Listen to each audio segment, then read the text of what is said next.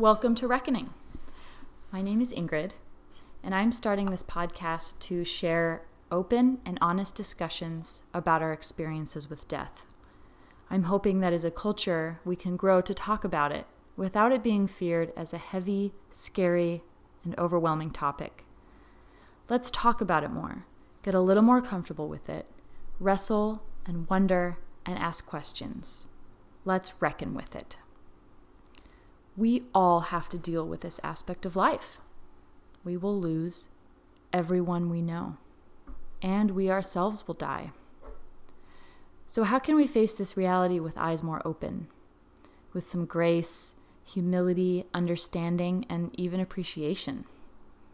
How can we embrace this aspect of being a human and use it as a way to grow, learn, and expand? The goal of this podcast is to turn toward these shared experiences, using our stories and collective wisdom to gain some courage and strength and skill to face it.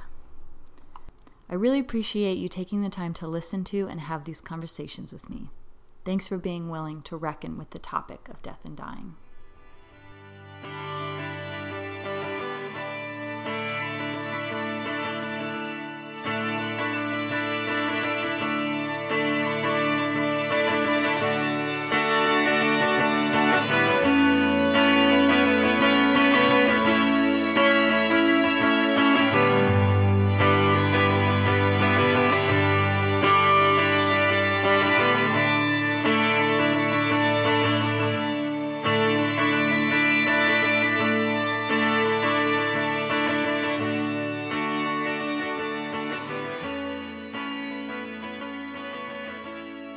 This is my first recording, and I am going to interview myself first and share my story in hopes that sometimes being the first person to speak in a group makes it easier for the next person to go, so I'm going to go first. I lost someone close to me seven years ago.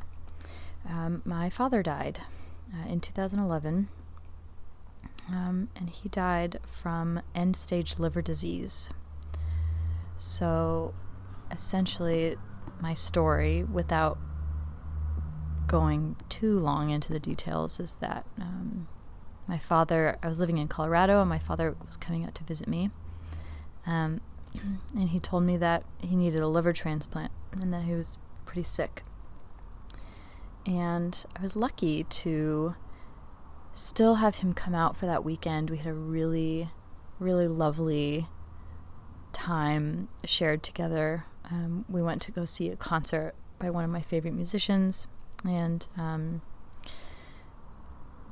it was really quality time with with him. But I knew even then, I could tell that he was sick and not quite himself. And then a few months later, I got a phone call that he was in the hospital, and I flew to Portland. Um, and we were told that he was put at the top of the transplant list. Um, but then within that process in which a hospital is determining who's getting the next organ donation, it was determined that he wouldn't survive a transplant. So then we had about a week or two weeks after that point to spend with him. And so he went requested to be back in his home and as far as deaths go, he had a very beautiful one. Um, a lot of people came to visit him. People would fly out just for the day. Several relatives came and stayed. We were all living in his house together. And a lot of people called to tell him goodbye. Um, so, in some sense, he had a really lovely passing. Um, I was lucky enough to be there in the in the exact moment in which he passed. My sister was on one side of the bed, and I was on the other side, and we were both holding his hand, and um, and we told him that if he wanted to go, he could go, and that if he wanted to stay, that we were there for him. Um, and then he took his last breath.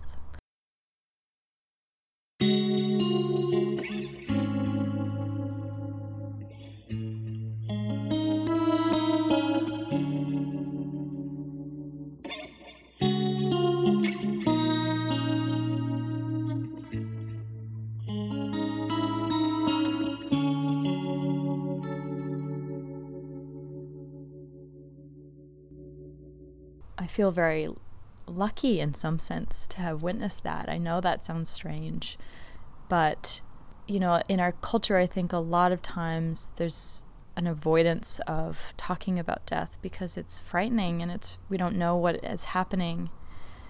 But there are a lot of parallels between the birth process and the death and dying process. And it one of them is this connection to a big mystery that we don't really know or understand. And so when a baby is born, there's this it's a miracle and it's it's a magical and incredible experience. And I feel like death is the same way. It's um, a reminder about how much we're not in control of and how little we are and how how much we don't know and understand. Um, and I feel extremely grateful that I was able to be there with my dad in his last moments on this planet. It was the first time I'd ever directly experienced death. I have lost grandparents in the past, um, but I was never there in those moments. Um, it was a life changing experience for me. And of course, it wasn't just positive and beautiful, it was, you know, earth shattering in some respects. I remember afterwards just going into the living room and crawling under a blanket and curling up in his chair and kind of wanting to just shut off and feeling very overwhelmed. And then something happened, a phone rang, or I had to take care of something. Um, and then it was like, my life keeps moving. I have to keep taking steps forward. I have to take care of the living and take care of our responsibilities here. And so there's that tension of we have to keep moving forward and we have to keep living our lives and we can't put everything on pause. And so I, I think that's one of the challenging aspects of, of loss. It was for me.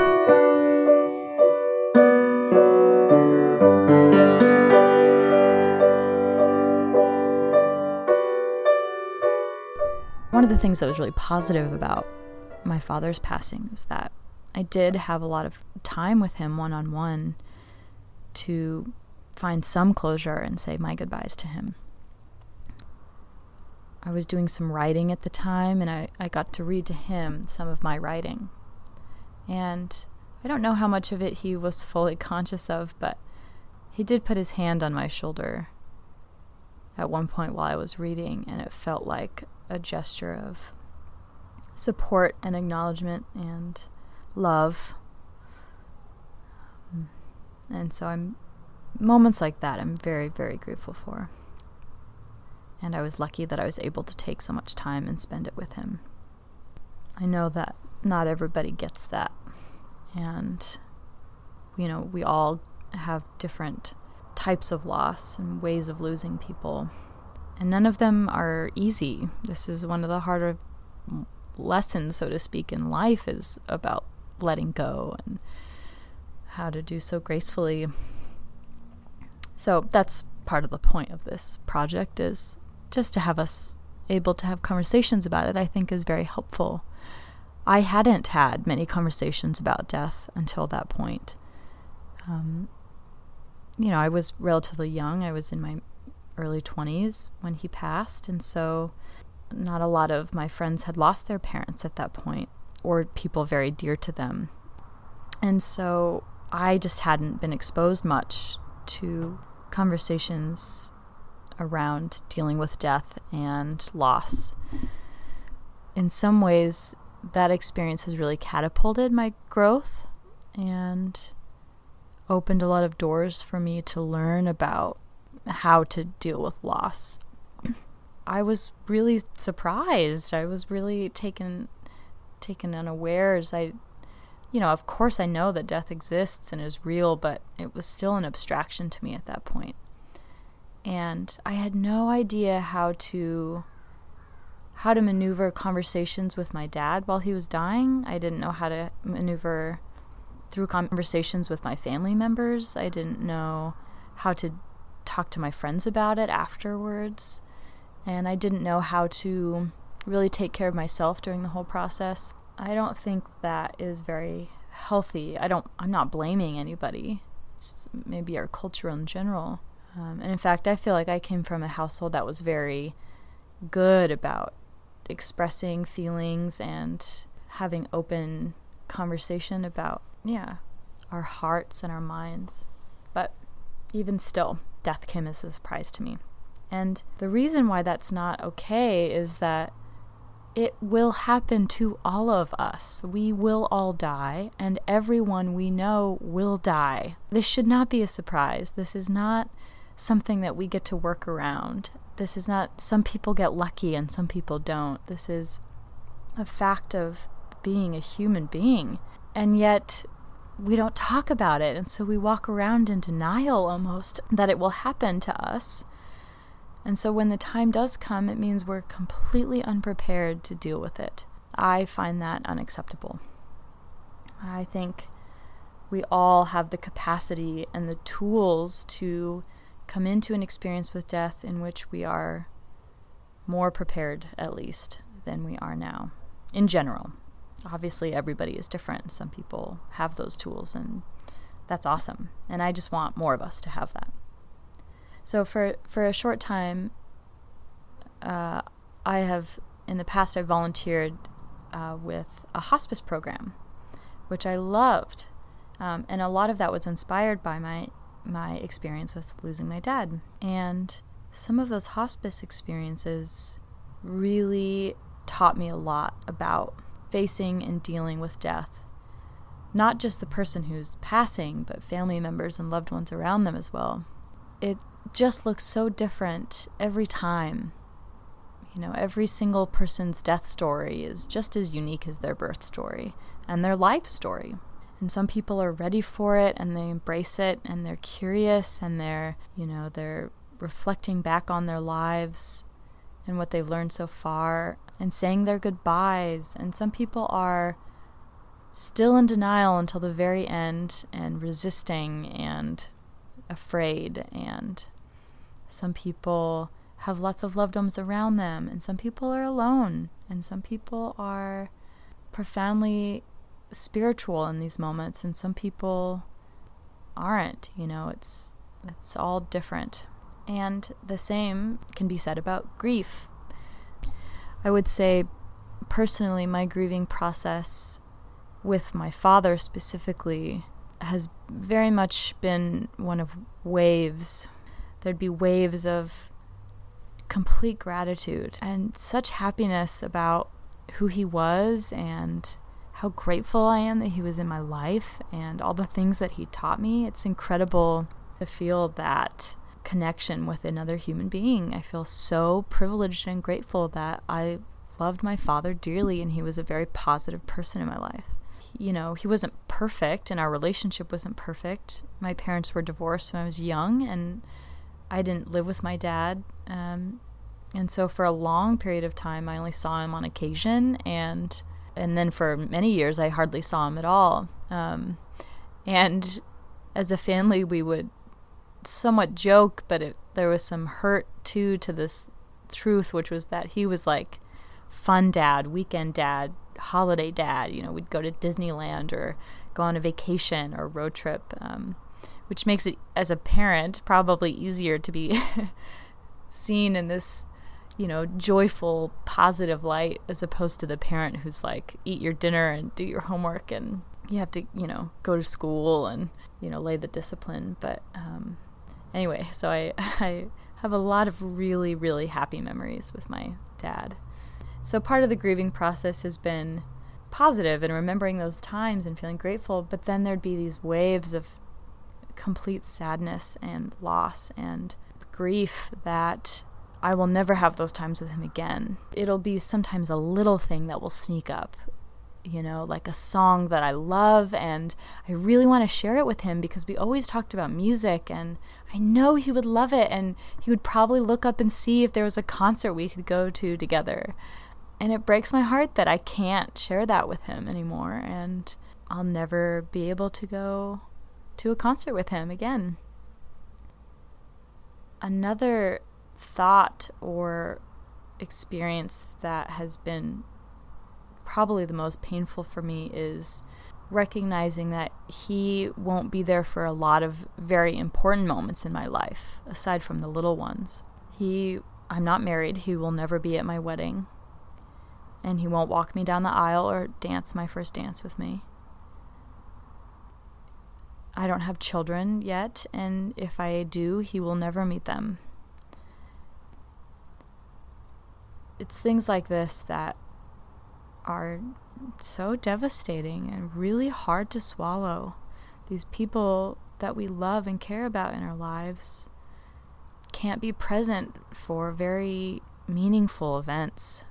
And I, I know that a lot of people might have a different perspective on that about whether or not they're still around and present to them, but you know, I'm operating under the very literal interpretation, which is that he literally won't be there those sort of waves of feeling joy and gratitude, and then there'll be a recognition of yet one more thing in the future or at the present moment that he's not present for, and that's that's sad.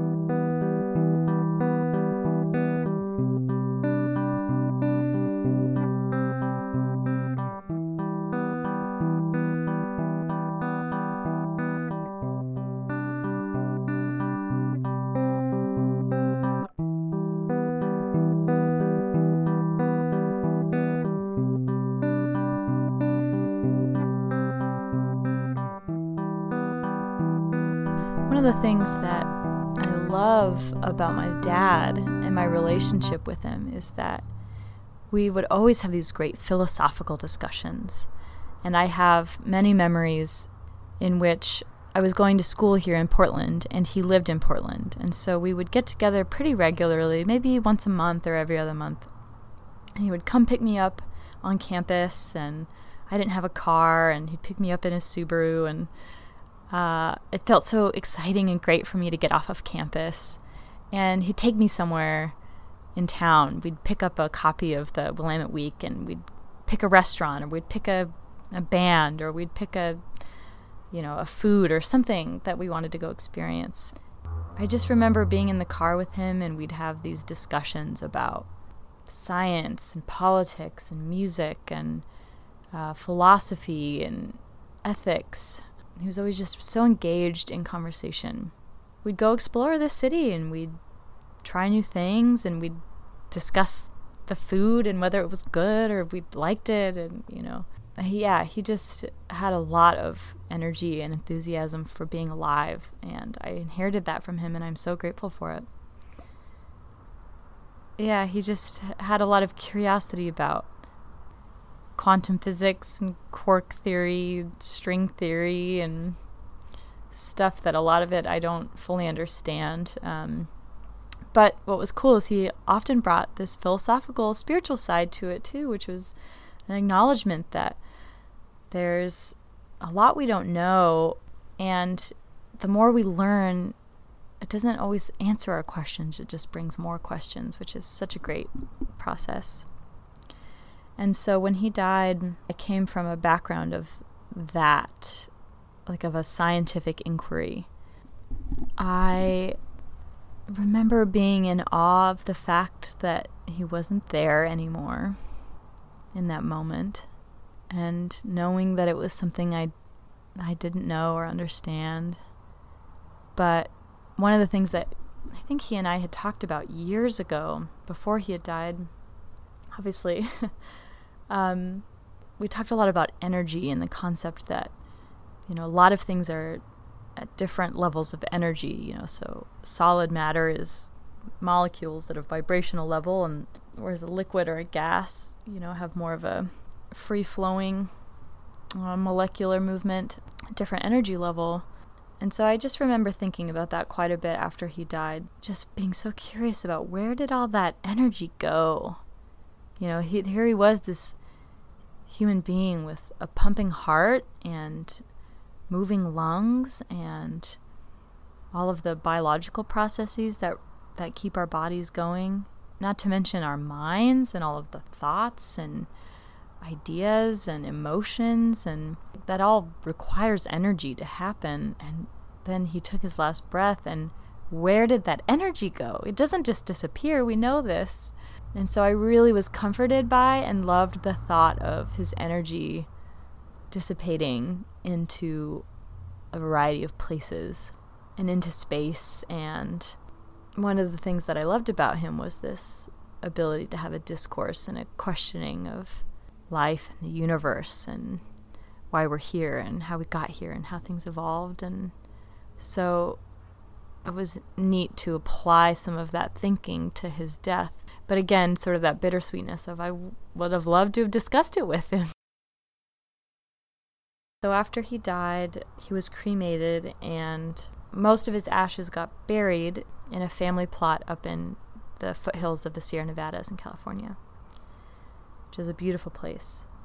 But also, those of us that wanted were able to take some of his ashes and scatter them.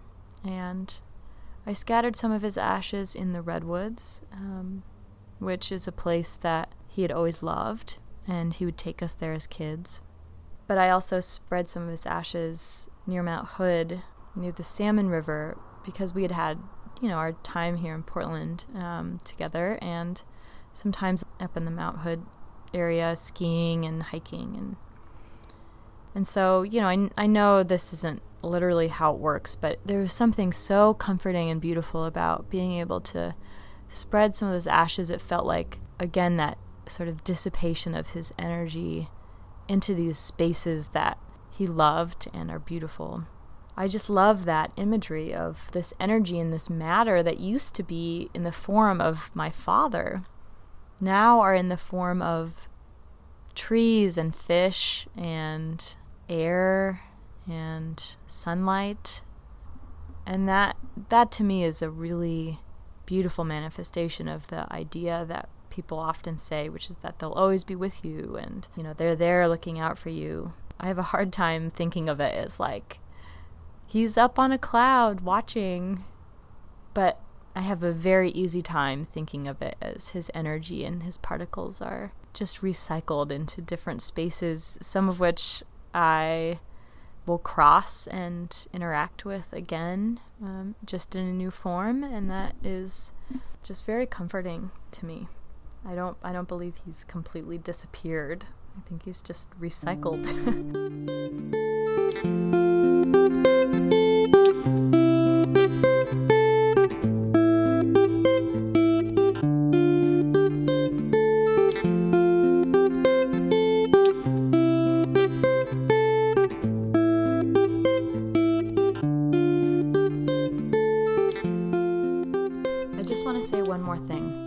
which is that I am not an expert.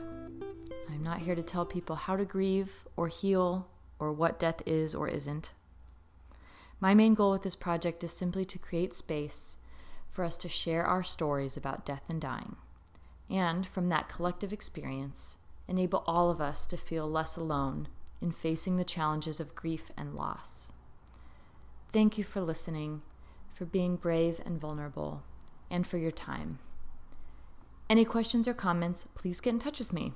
I'd love to hear from you and perhaps share your story too.